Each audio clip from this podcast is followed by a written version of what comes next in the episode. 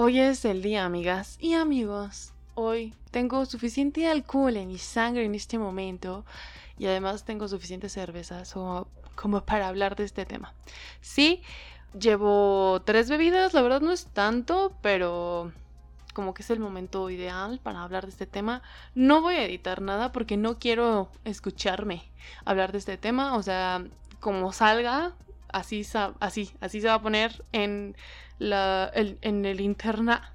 Solamente se le va a poner musiquita y no voy a editar nada. Si digo mucho em, mm, ah, mm, como que es algo que edito mucho, pues una disculpita. Y si no quieren escucharme así como yo no me quiero escuchar para editar, pues nos vemos la siguiente semana. Pero hoy se va a hablar de este tema porque viene la peor temporada de el año elecciones. No sé si hay momentos en la vida donde no hay elecciones. Creo que sí. Pero es raro. El año pasado yo voté, pero no, no en todos los estados. Pero sí, es época, es esa época donde tus impuestos son usados para. Me siento como Hal de Malcolm en el medio, pero es real, todo eso es real. Donde tus impuestos son usados para que poner lonas, para usar zancos y promocionar algún candidato. Ahí están tus impuestos. Qué bueno que trabajas tanto, amiga mía y amigo mío. Tus impuestos están siendo usados en un zanco. Y hoy, como les digo, hay suficientes cervezas para hablar de ese tema. Voy a tratar de hacerlo lo más breve posible porque es un tema que aborrezco y al mismo tiempo estoy sumamente involucrada y es horrible, pero bueno.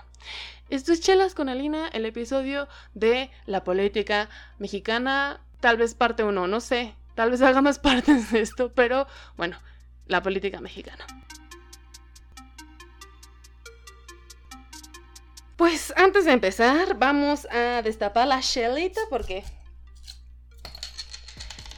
Porque es necesario.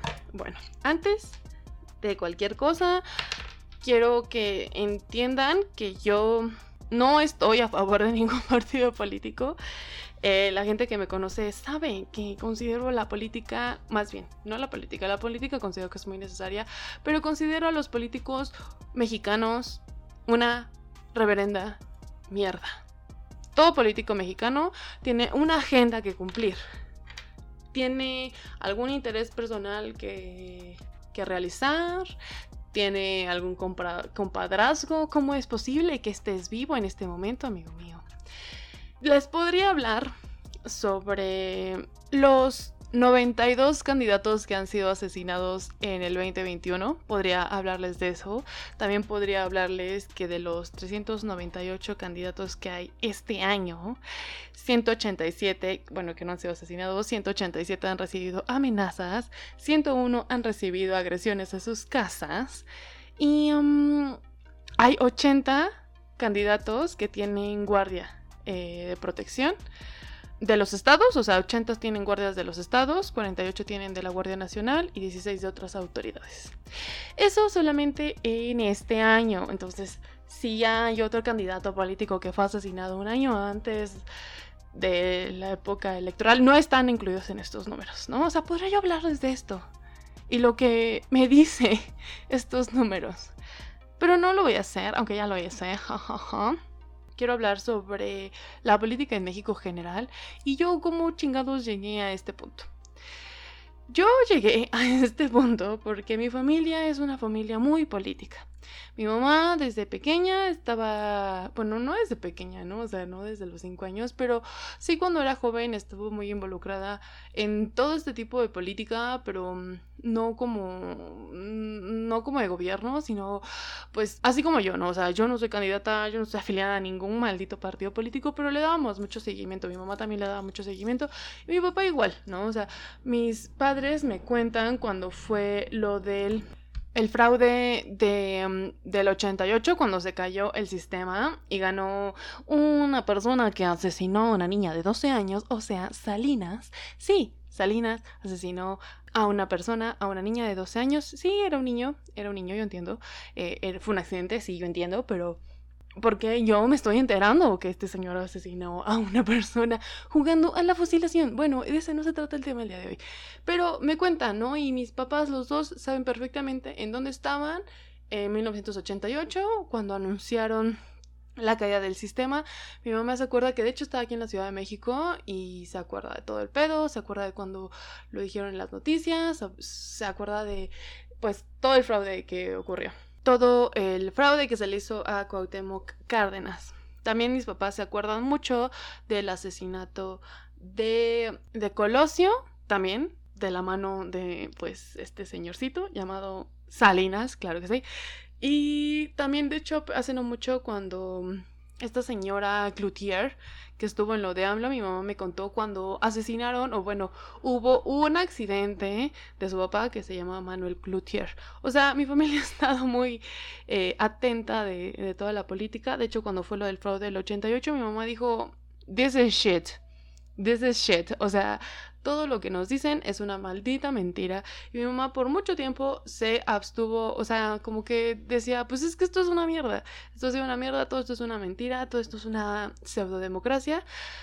Y por mucho tiempo se alejó de todo eso, no veía noticias, no veía nada, pero pues era cuando yo ya estaba, eh, bueno, viva, ¿no? O sea, la parte de eh, Gortari. Dije Gortari, pero era Cedillo. Pues ya estaba, era una infante. Y después este señorcito llamado Fox llegó, pues también yo seguía siendo un infante.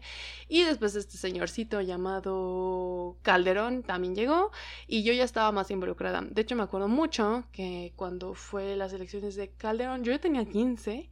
Digo, todavía no podía votar, pero me acuerdo estar en el salón en computación, no sé qué era, no sé si era la clase de computación, pero es que además yo llevaba un taller de computación y me acuerdo estar eh, refrescando la página para ver quién iba ganando. Me acuerdo quién estaban de candidatos en esa época, pero me acuerdo como la, bueno, evidentemente estaba nuestro señor presidente Andrés Manuel estaba otro señor que no fue el que hizo trampa en un maratón. ¿Cómo se llama ese señor? A ver, déjeme lo busco.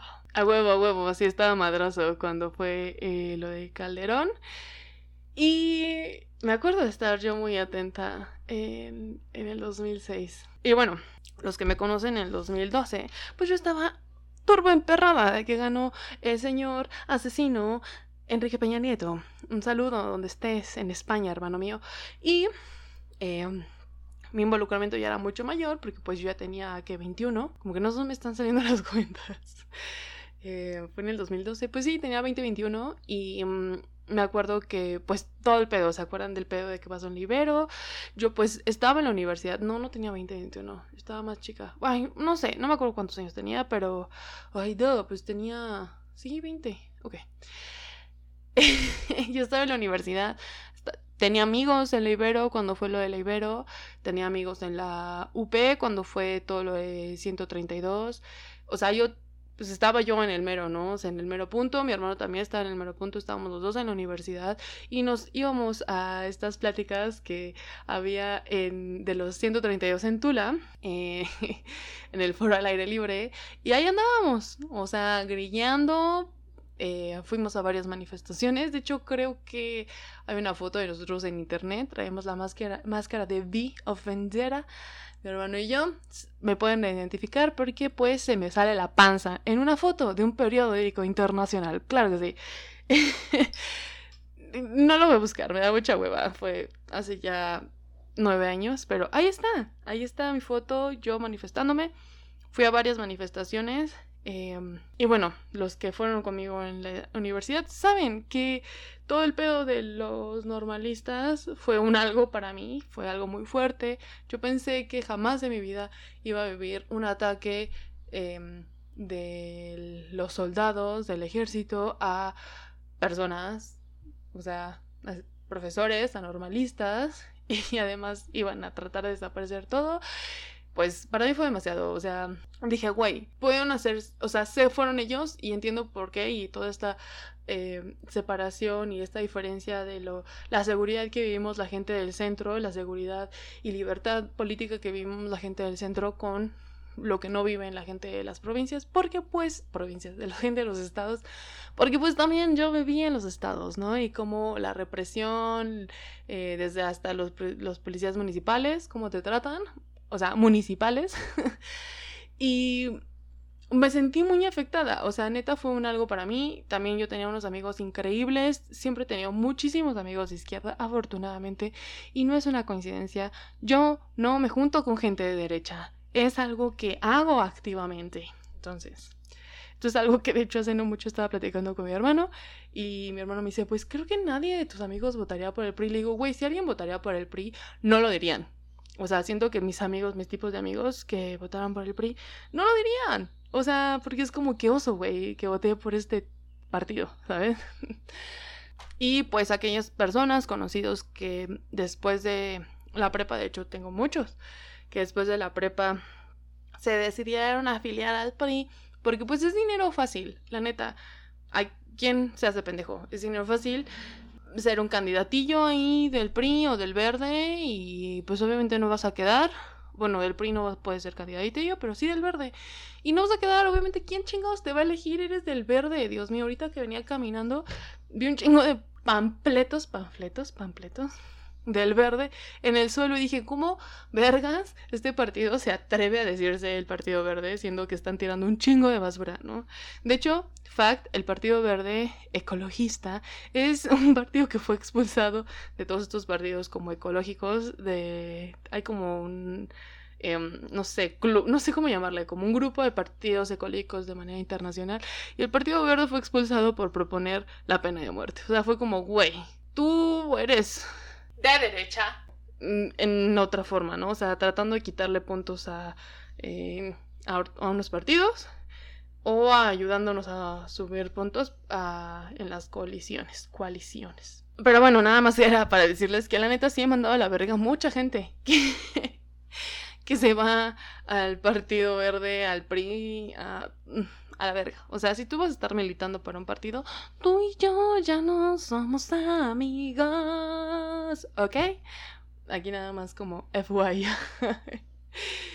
Pero a ver, hace no mucho entendí cuál es mi beef con todo esto de la política mexicana. Y hay una teoría que se llama Horseshoe Theory o, o en español teoría de la herradura. Entonces, eh, de hecho es algo muy guau que vi en una serie que la neta ya no me acuerdo cómo se llama. Déjenme la busco. Denme unos segundos. Lista, la encontré. Se llama Years and Years y me parece que está en Amazon Prime. Debe haber buscado esto antes. No, no es de Amazon Prime, es de HBO. De hecho, es de la BBC. Y a mí me encantó esta serie. Eh, si la pueden ver, por favor, véanla. Está increíble. Es una miniserie. miniserie. Solo son seis capítulos.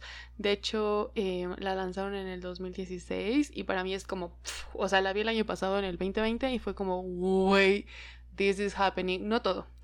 Me parece que se van a...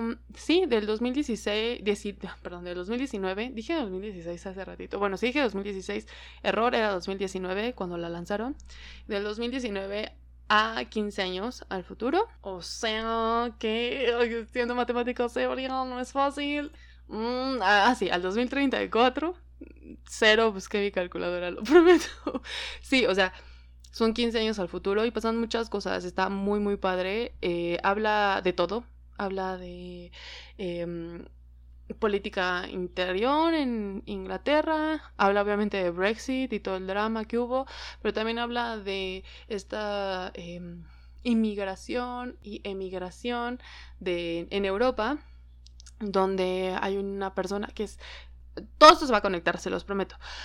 Hay un chavo que es inmigrante, que se van a España, porque pues ahí son un poquito más liberales en ese momento, pero de pronto llega a la izquierda y ahí fue cuando entendí todo. Llega la, la eh, izquierda, la ultraizquierda, y al final también terminan deportando a este brother porque era eh, pues ilegal y él estaba ahí en ese en España por que no me acuerdo si era, era algún former Soviet Union, o sea, no me acuerdo qué país era, quiero decir Rusia, pero tal vez pudo haber sido Ucrania o algún otro. pero él era gay y entonces su familia lo había denunciado y entonces él había buscado asilo político en Inglaterra y después Inglaterra había entrado en crisis con gente de derecha, porque gente de la gente de derecha es horrible. Y entonces había ido a España, donde la gente era de izquierda, pero entró la, la ultra izquierda. Ahora, todo esto eh, porque decían, bueno, pero si está la ultraizquierda, ¿por qué te están deportando? Y hay una frase donde dice, cuando son extremos, se comportan muy parecidos. ¿A qué me refiero con esto?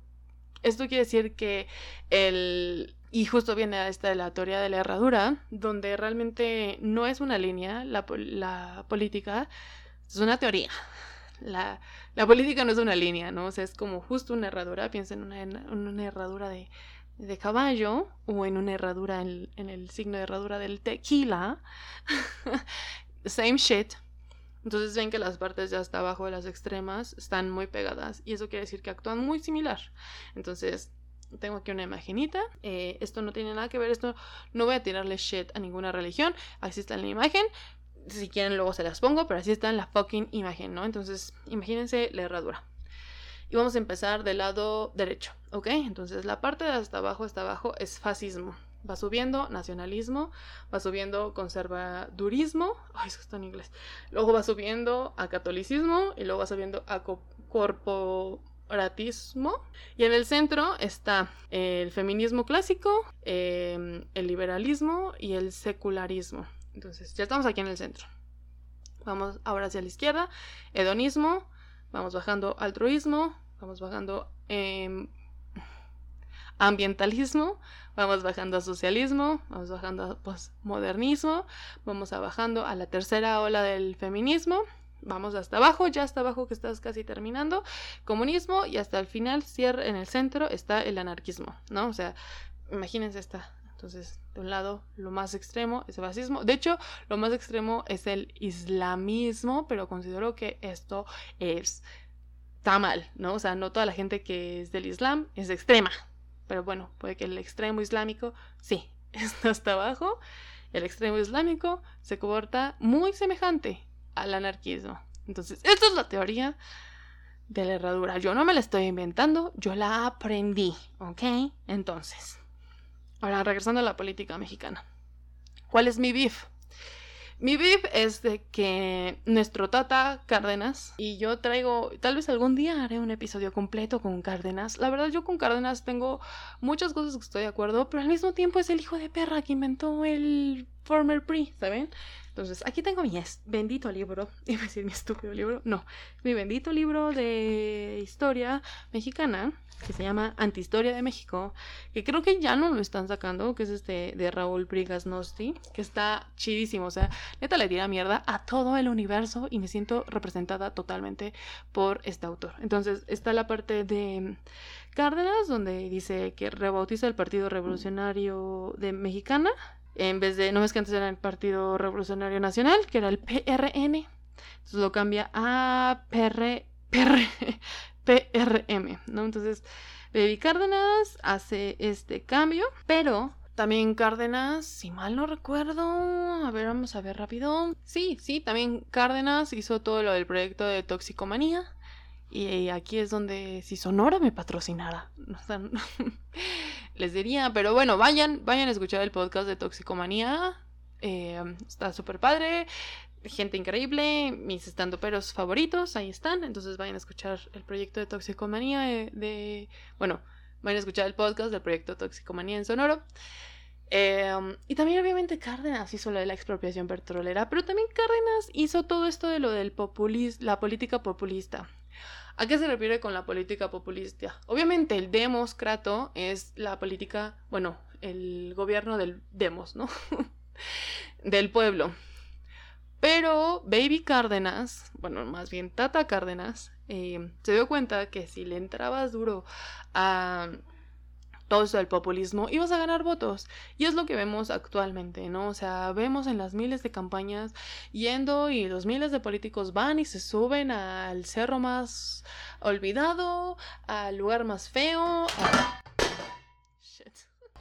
Ya, una disculpita. ya está moví el micrófono. Eh, se me cayó mi botella. Bueno, sí, se van, o sea, esta es la pasión de la política que siento hacia, hacia, ¿qué? Esta es la pasión que siento hacia este tema. Entonces, eh, sí, se van al cerro, se van al pueblo, se van a lo que sea. Hace no mucho recibí un comentario de que, ah, pues es están poniendo las vacunas a las comunidades más populistas por los votos y dices, O sea, sí, entiendo y también entiendo que las comunidades más populacheras son las que más lo necesitan porque no pueden trabajar desde casa porque es probable que no tengan internet, ¿no? Pero bueno, no estoy hablando de esto. También sé que su objetivo, su... Em, eh, no sé, como su core, su, su, su, razón de lo que lo están haciendo, no es por la salud de la gente, sino es por los votos. Y es esto lo que hizo Tata Cárdenas, ¿no? O sea, pegarle cañón a la política populista. Pero yo dije, ¡ay, maldita revolución! Todo empezó ahí, ¿no? Falso. Todo empezó mucho antes. O sea, neta, mientras más leo de historia, Mm, sobre todo esta historia que no tiene, no está llena de propaganda nacionalista, porque pues como les digo, el nacionalismo es algo de la derecha, em, te das cuenta que no, la política mexicana, la política de Nueva España, la política de Mesoamérica, o sea, vámonos para atrás, ¿no? O sea, México, Nueva España, Mesoamérica, ¿no? O sea, yo no puedo decir México y hablar de los aztecas. It's not the same shit, ¿ok? Vamos, vamos a dejarlo, ¿ok? Pero la política, la política de Mesoamérica eh, incluso hasta de los pueblos nómadas antes de que Mesoamérica se estableciera, ha sido así, ¿saben? O sea, muy pocos han tenido el control, muy pocos han tenido la decisión de la, más bien el privilegio de opinar. yo estoy pégale y pégale esta madre. Ok. Y creer que va a llegar un candidato y va a romper todo esto es algo muy, muy, muy, muy ingenuo si le hacemos zoom out, o sea, como hasta América, la verdad yo no conozco mucho de política de Europa. Algún día tal vez haga un episodio si me da estas hiperfixation que tengo. Pero mínimo de América, todo América, que al parecer vamos a tener que decirlo los dos continentes, porque apenas me enteré que ya ahora los están enseñando así, como eh, Sudamérica y Norteamérica. Todos andan con la misma mierda, ¿no? O sea, eh, pensemos en los gobernadores actuales y porque todo el mundo adora a Trudeau, pero Trudeau está a favor del fracking. Biden, y les digo, ya saben, Biden es señor de centro. También Trudeau considero que es una persona centro. Eh, pues aquí nuestro señor Andrés Manuel es una persona centro. Y es, siento que es algo que les molesta mucho actualmente a toda la gente.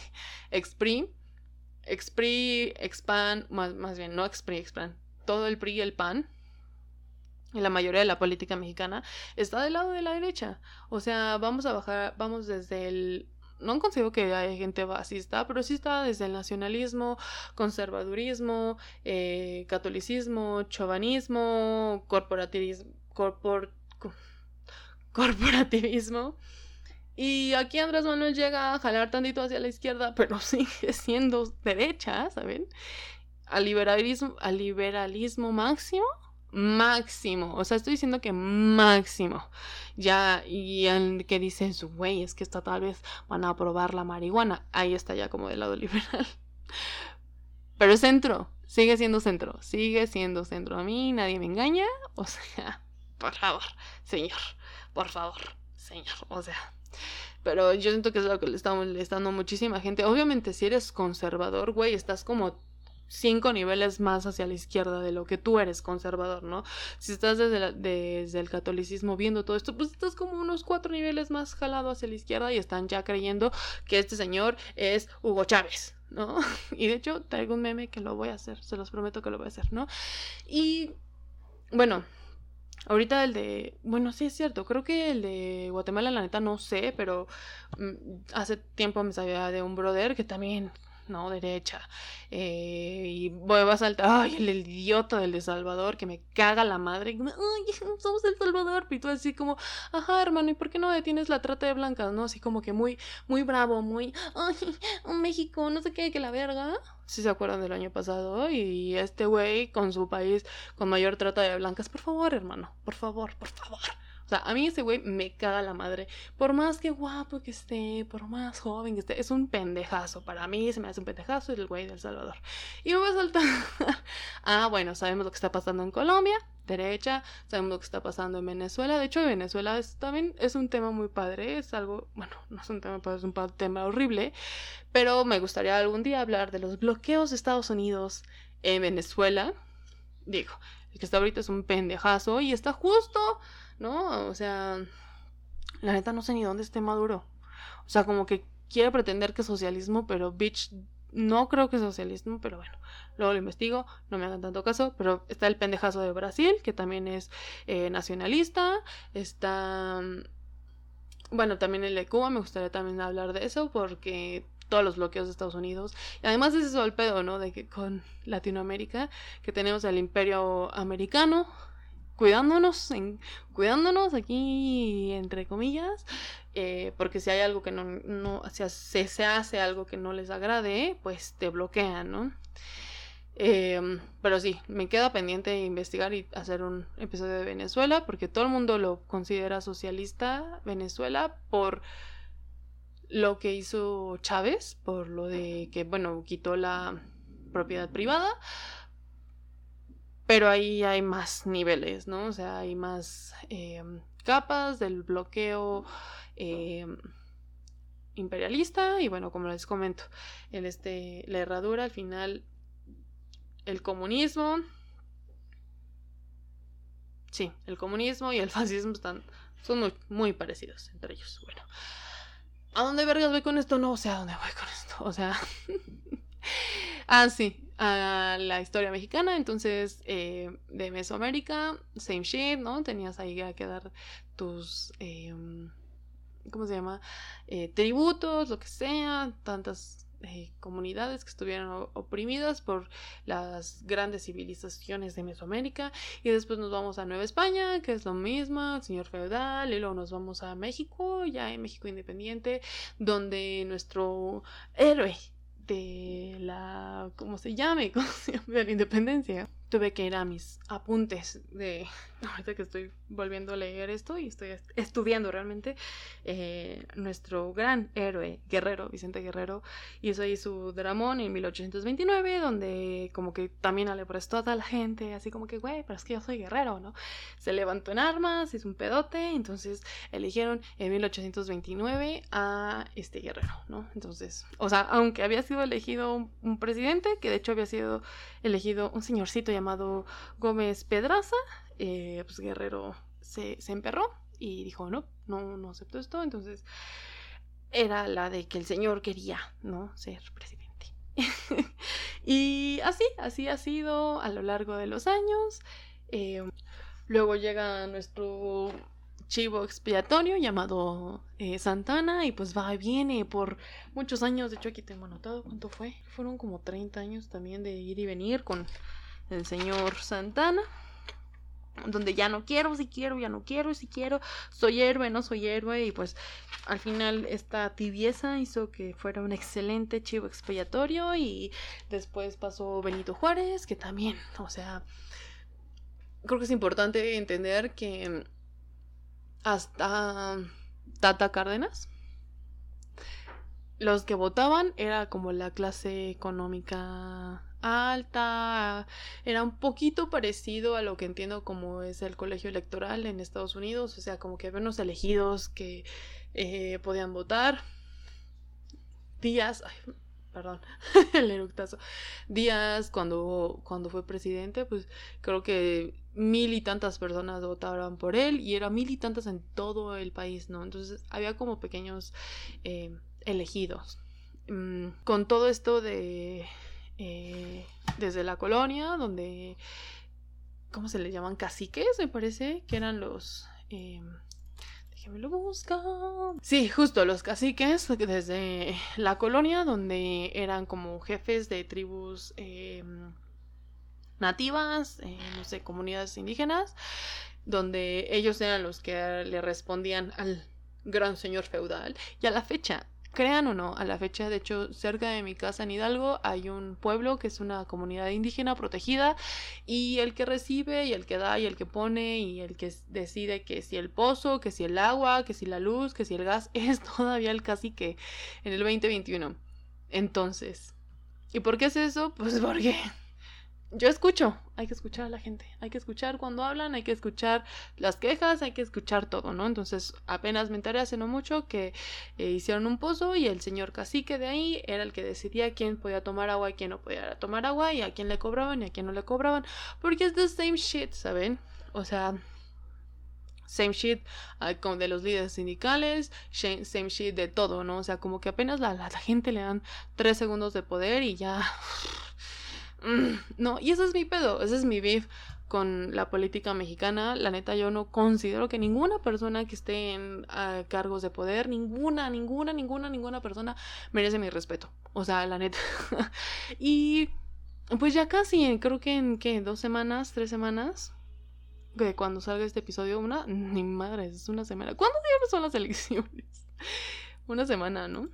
Eh, pues me voy a poner otra vez en este lugar donde voto, donde la casilla electoral y me voy a echar 15 minutos pensando en quién votar porque al final de todas las personas listadas en esa boleta electoral o esas boletas electorales son unos pendejos o pendejas, ¿no? O sea, y algún día voy a, se les prometo, voy a hacer un episodio de feminismo, pero mm, morra, o sea, Estoy emperradísima con todas estas mujeres del PRI, del PAN, de Morena, de lo que sea, que lo que están tratando ahorita de usar es el eh, pues no sé cómo llamarle, el wash feminista, o sea, poner una estampa de es que soy mujer, vota por mi sororidad, uh, ¿no? Y güey, ok, sí, pero no porque eres mujer quiere decir que estás a favor de todas las cosas, o sea, güey, ¿cuál es tu opinión en el aborto?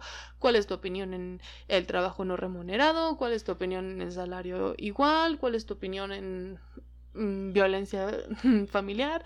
¿Cuál es tu opinión en los feminicidios? O sea, no porque eres mujer, quiere decir que eres feminista, hermana mía. Ni, y más bien, no es que no eres feminista, sino que eres una política feminista. Es muy diferente, pues puedes tú ser del PAN y ser muy feminista, pero güey, si tu partido político, si la gente detrás de ti no te está permitiendo opinar de todos estos temas o más, pues qué vergas, güey, ¿no? O sea, y lo mismo, y mira, con los hombres ni empiezo porque same shit, ¿no? O sea, a mí me encantaría preguntarles a todos los gobernadores, o sea, por ejemplo, yo ahorita que estoy acá con el cambio eh, de delegado, ¿se llama delegado? El delegado actual de, de donde estoy, de mi delegación, es, ha estado en todos los partidos. O sea, bueno, ya les voy a decir en qué delegación estoy. En la de la delegación Miguel Hidalgo. Y no ven que usan el chapulín como signo. Este cabrón es el chapulín más grande del universo. O sea, lo he visto en el PRI, lo he visto creo que en el PRD y ahorita en Morena. Morena. O sea, el chapulín más grande de la Miguel Hidalgo es don señor Romo. Y así, ¿no? O sea, me encantaría preguntarles, ok, ¿tú qué ofreces para seguridad de la comunidad LGBT? ¿Tú qué ofreces de seguridad de las mujeres? ¿Por qué dejaron de haber tanto patrullaje en las calles? ¿Por qué ciertas zonas de, de tu delegación ya no tienen luz? ¿Por qué no están reparando las luminarias a tiempo? O sea, todo este tipo de madres no, o sea, y me encantaría, y nada más veo la bola de pendejos que vienen ahí siendo pagados por mis impuestos y decir, ojalá viniera el pendejo ahí para preguntarle, ¿no? Sí, iban a decir, ah, sí, Alina, pero tú no votas en la Ciudad de México. Bueno, me vale madres. Voy a agarrar a alguno de mis vecinos y decir, pregúntale tal cosa, ¿no? O sea, ¿cómo... Mmm, vergas vas a fomentar el uso de más bicis, o sea, está perrísimo que tengamos eh, ciclovías, pero güey, no tengo una puto lugar donde amarrar mi bici, donde guardar mi bici. O sea, me gusta mucho decir esto de todavía no somos Amsterdam, ¿no? O sea, sí, todo insurgente está con eh, ciclovías, sí, que la Condesa, que Álvaro Obregón y que así, un chingo de aquí de la zona centro, pero ajá, llego y ¿dónde dejo mi bici? Neta, es mi pedo por siempre. ¿Dónde vergas dejo mi bici? ¿Qué quieren que haga? O sea, ¿quién cree? ¿Creen que nada más voy a andar en bici de arriba para abajo? Güey, pues si la bici la estás usando como medio de transporte, pues también pon un maldito estacionamiento de bicis. Fin. Entonces, bueno, ya aquí me desvié de todas mis quejas. Pero este es, este es mi tema, es el, el tema de la política de México es una mierda, jamás voy a encontrar a alguien que sea de mí, de lo que yo veo. O sea, yo la neta considero que sí, sí necesitamos eh, tener más impuestos, sí, sí necesitamos, considero que la gente que gana más dinero necesita pagar más impuestos, sí, pero no para que, como cuando en el episodio de ricos, que se fueran a tener 34 yates. no, o sea, enséñame dónde vergas están mis impuestos. ¿Dónde vergas? en este estacionamiento de las bicis. Mínimo. No sé, este, en que ya no existe este maldito cacique cerca de mi casa o en el pueblo protegido porque el cacique es el que dice que sí, que no, y entonces yo estoy dando impuestos y el gobierno federal está dando eh, ayudas a las comunidades indígenas, pero si todo se lo queda el cacique, ¿qué vergas? de nada sirve, ¿no? O sea, yo necesito a alguien que neta, pues sí, de este lado, socialista, o sea, y es por eso que jamás voy a entender eh, el gobierno mexicano, nunca. Ningún político me va a caer bien, ningún partido político voy a yo a militar, eh, nada, nada, nada, nada. Y sí, yo sé que debería investigar un poquito más de Europa, porque sí sé que hay algunos partidos, digo, algunos países que tienen más tendencias hacia el socialismo, donde eh, cobran un chingo de impuestos, pero también tienes muy buenos servicios.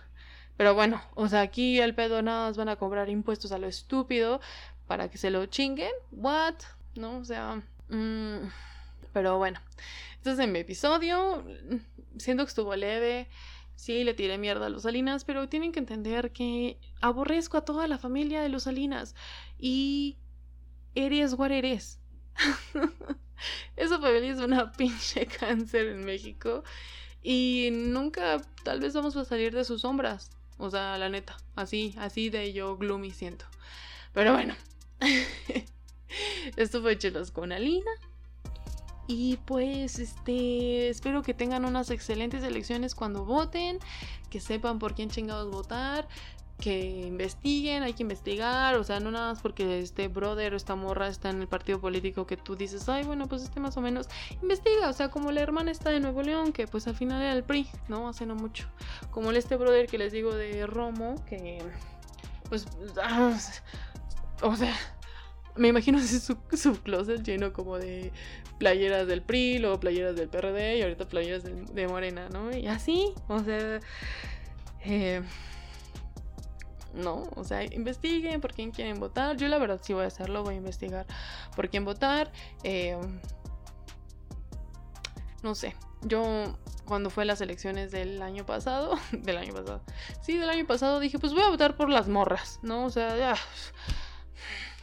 Sí, yo entiendo, entiendo que es una estupidez, eran diputados locales me parece, pero mínimo creo, espero que la perspectiva de una mujer pueda cambiar, aunque seas una mujer súper mocha y todo, pero bueno, es algo estúpido de mi parte, probablemente. Pero bueno, les deseo unas excelentes elecciones. Recuerden, si eres mujer, cuando estás votando, estás dándole las gracias a todas las mujeres sufragistas que perdieron su vida para que tú votaras. No nada más en México, porque en México no hubo tanto drama, pero sí en todo el mundo. Entonces, ve a votar, dales gracias, dile gracias, hermana, por dar tu vida para que yo hoy pudiera estar aquí viendo esta boleta electoral y decir todas y todas las personas que están aquí listadas son una bola de pendejos y pendejas. ¿Cómo no? Claro de... Pero bueno, este es el episodio. Bye. Chelas con Alina. Propongo que hagamos una comuna y que en unos años nos independicemos como país. ¿Qué les parece? Mándenme DM.